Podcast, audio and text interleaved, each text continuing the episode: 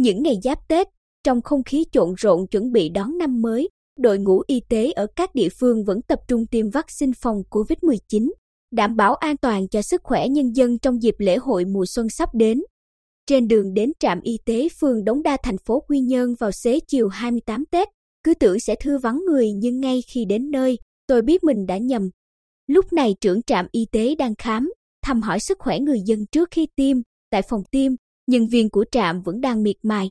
Khi biết tôi đến ghi nhận không khí tiêm vaccine những ngày giáp Tết, chị nhân viên của trạm tôi quen đang tiêm vaccine nói vọng ra. Suốt mấy ngày nay chúng tôi chưa bước chân ra khỏi trạm, chưa Tết tư gì đâu nhưng may thay lúc nào cũng có người đến tiêm cả, vậy là mừng rồi.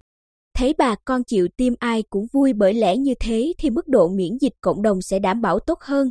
Thật ngạc nhiên bây giờ vẫn có người tiêm vaccine, bác sĩ chuyên khoa một Trà Văn Trinh, trưởng trạm y tế Đống Đa, cho biết vì nhu cầu tiêm vaccine của người dân vẫn còn nên chúng tôi vẫn tiêm.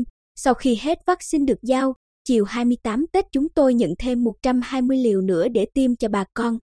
Tổng vaccine đã nhận và tiêm trong đợt này là 2.040 liều. Nói về các hoạt động chuẩn bị trước khi triển khai tiêm vaccine, ông Trà Văn Trinh chia sẻ thêm, sau khi có công văn phân vaccine về cho Đống Đa, đảng ủy, Ủy ban Nhân dân phường họp khẩn và phân bổ vaccine cho các khu phố, đồng thời phân công nhiệm vụ từng ngành để thực hiện.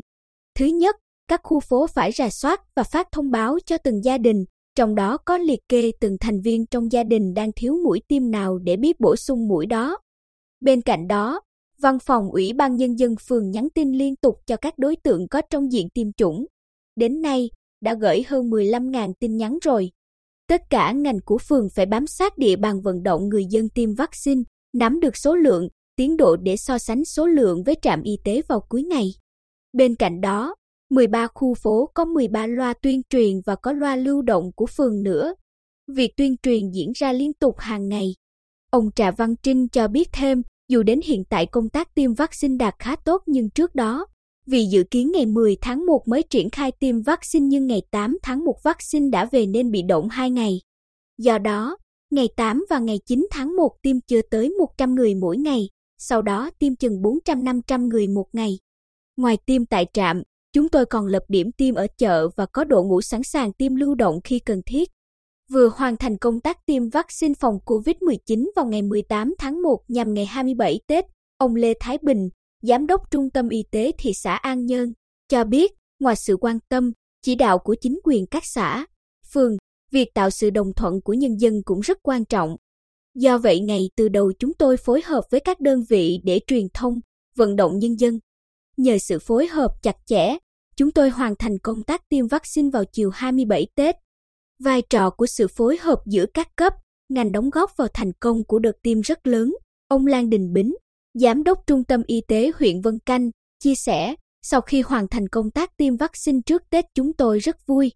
Đội ngũ nhân viên y tế chúng tôi lúc nào cũng sẵn sàng tiêm vaccine bảo vệ sức khỏe nhân dân dù không khí mùa xuân ngập tràn, Tết tư rộn ràng. Chúng tôi đã hoàn thành 1.440 liều vaccine vào ngày 18 tháng 1. Điểm nhấn lần này là sự đồng thuận, quyết tâm từ chính quyền cho tới các ngành, đoàn thể, nhờ vậy công tác tiêm vaccine hiệu quả tốt hơn.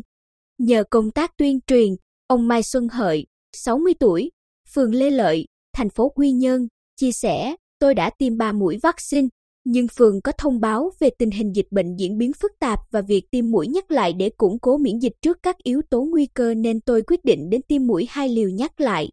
Ông Lê Quang Hùng, Giám đốc Sở Y tế, cho biết hiện đợt tiêm vaccine phòng COVID-19 trước Tết Nguyên đáng đã hoàn thành, các địa phương triển khai rất tốt.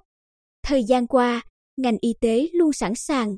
Bên cạnh hoạt động tiêm tại trung tâm y tế, trạm y tế, ngành y tế còn sẵn sàng tổ chức các điểm tiêm lưu động theo đề nghị của các địa phương. Vaccine vẫn là biện pháp tiên quyết trong công tác phòng chống dịch nên đến giờ có thể yên tâm đón Tết.